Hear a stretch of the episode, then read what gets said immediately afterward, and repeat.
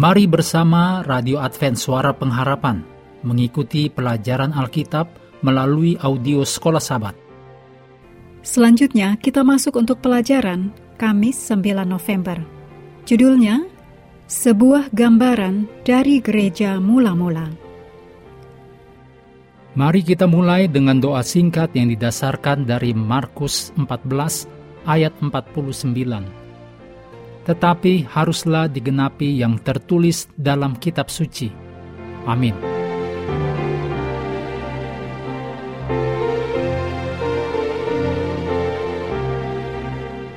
Dalam kisah para rasul 2 ayat 41 sampai 47 terdapat gambaran dari gereja mula-mula Kisah para Rasul 2 berakhir dengan sebuah gambaran yang indah tentang keadaan gereja mula-mula. Kisah para Rasul 2 ayat 41 menyatakan bahwa mereka yang dibaptiskan ditambahkan kepada mereka.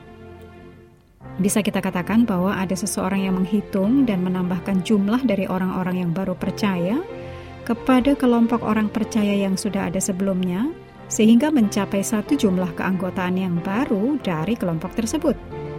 Namun ini sebatas satu pemahaman yang dangkal. Hal yang terkandung dalam ayat-ayat ini adalah bahwa orang-orang percaya yang baru dibaptiskan ini menjadi bagian dari kelompok yang setara. Sementara itu, fungsi utama dari gereja mula-mula adalah pemuritan. Ketika anggota baru ditambahkan, mereka dimuridkan dalam tiga cara. Pertama, mereka terus-menerus diajar melalui doktrin dan persekutuan dari para rasul.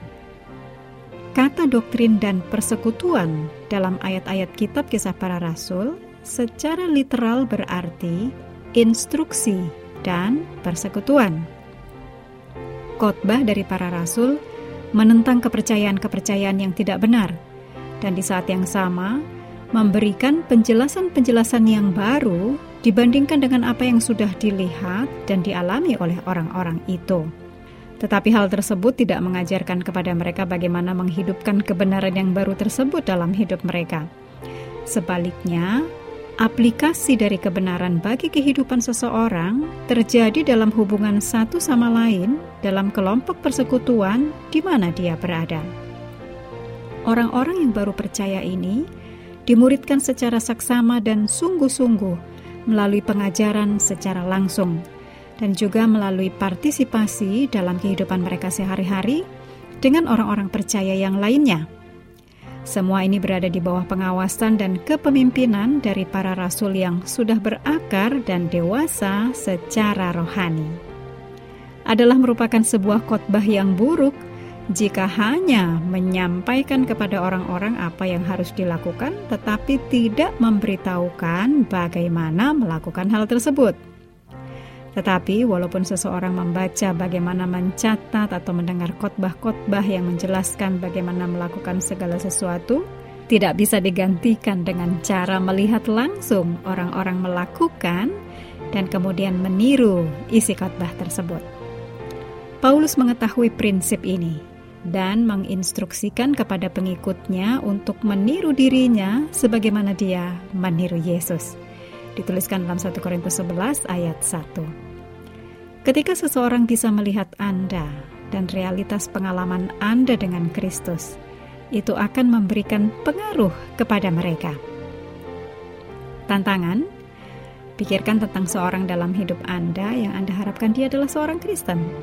Doakan dia setiap hari supaya dia bisa mendapatkan sebuah pengalaman pribadi dengan Yesus.